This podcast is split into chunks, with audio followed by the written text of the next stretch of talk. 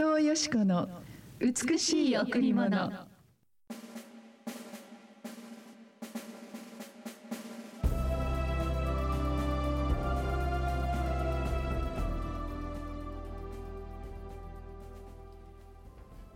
私の名で呼ばれるすべてのものは私の栄光のために私がこれを創造しこれを形作りこれを作った。私の名で呼ばれるすべてのものは私の栄光のために私がこれを創造しこれを形作りこれを作った。イザヤ43の7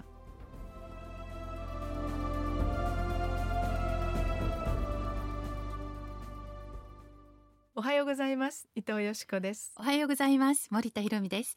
今日も白い家フェロシップチャーチ牧師の伊藤よしこ先生にお話をしていただきます。よろしくお願いします。よろしくお願いします。森田さん私たちの教会のこのキャンプ楽しかったですね。楽しかったですね。ね。もう本当に子供からいえいえ、赤ちゃんからお年寄りの90いくつの方々まで一つとなってファミリーキャンプですね。そうですね、えー、本当にあのお庭も広いですし海もあるので、うん、あの本当に空間を持ちながらみんなで楽しんだんですけれどもその時にあのえー、5歳の女の子が実は、ええ、あのまあ、お祈りをしていると、うん、えー、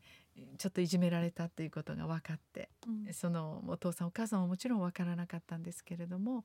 お友達から「死ね」とか「うざい」とか「お前なんか消えてなくなれ」みたいなことを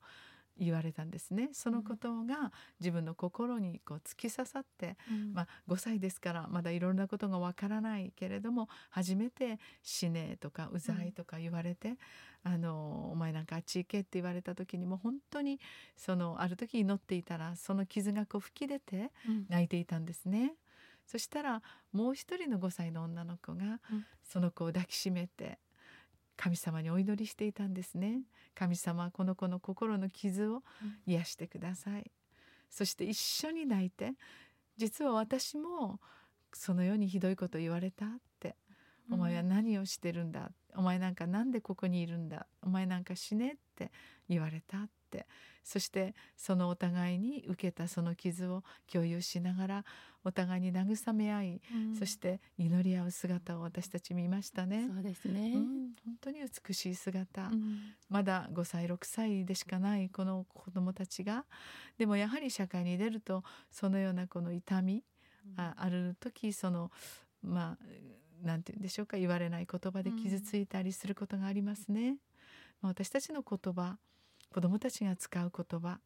それはやはりどこかで聞いた言葉なんだなって。なぜ死ねというのかなぜうざいっていうのか。お前なんかこっちに来るなって仲間外れさせるのか、うん、そのある意味でそのような言葉を発してしまうその子もおそらくどこかでそれを言われているのかもしれないななどと考えるのです。うん、あテレビやあらゆる報道、うん、たくさんの情報が私たちの中に本当にあもう生き巡っている時に、うん、えー、まあ、それはなんとなくジョークでなんとなくこう笑いの種として言ってるような言葉でもある時誰かの心を傷つけてしまうことっていっぱいあるのかなって思いますね。うん、でも私たちのこの教会でチャーチスクールでまた子どもたちのこの交わりの中で傷んだことをそのお友達に告白することができる、うん、それをずっとずっと心の中に秘めておくのではなくて私はこんなこと言われてつらかったよということを語った時に、うん、急いで飛んできて抱きしめて一緒に泣いてそしてその私もそうだった私も死ねって言われたことがあるよつらかったねって。でその痛みを共有し合いながらそこで癒されていく姿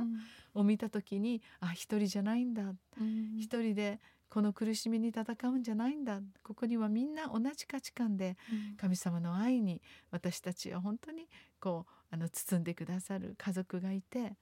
その神様の愛に私たちが強制されて、うん、訓練されてもっともっと私たちは愛し愛されるために生きているんだという目的を、うん、あの見出していく、うん、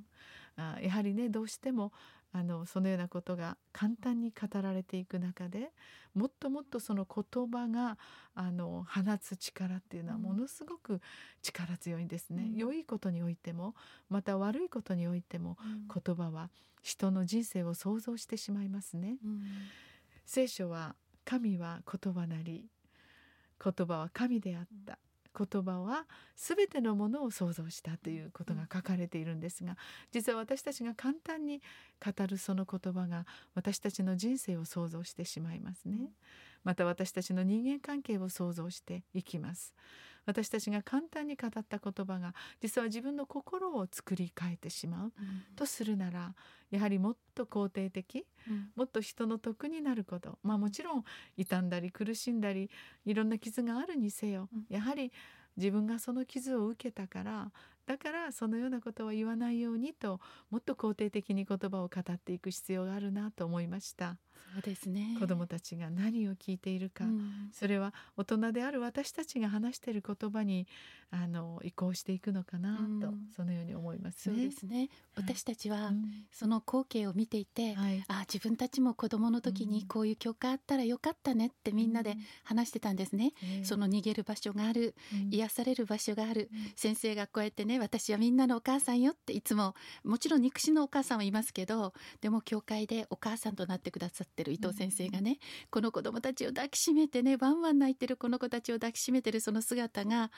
あ自分もこんな教会があったらあの時どれだけ癒されただろう。この傷をずっと今まで持ってなくてもよかったのになって、うん、みんなそういうふうに口々に言ってました。教会の働きっていうのはすごく大きいなって思いました。うんはい、本当ですね、うん、私たちの小さい頃って寂しかったですね。寂しかったですね。だからこそ今私たちが得られなかったことを子どもたちに与えていきたいとそのように思います。うんうんすね、さあそれでは今日も一曲お送りしましょう。はい、白い絵がトレジャーです。私のイエス様。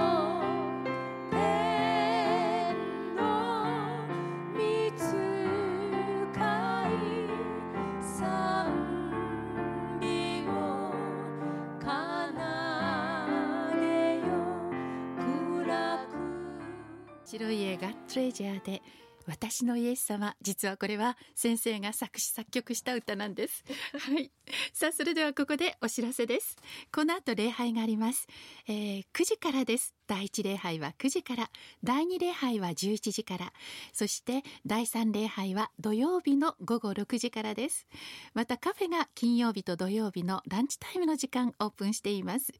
1時から12時から3時までの時間です詳しいお問い合わせは電話098-989の7627番です。今日も素晴らしい一日となりますようにお祈りいたします。はいありがとうございました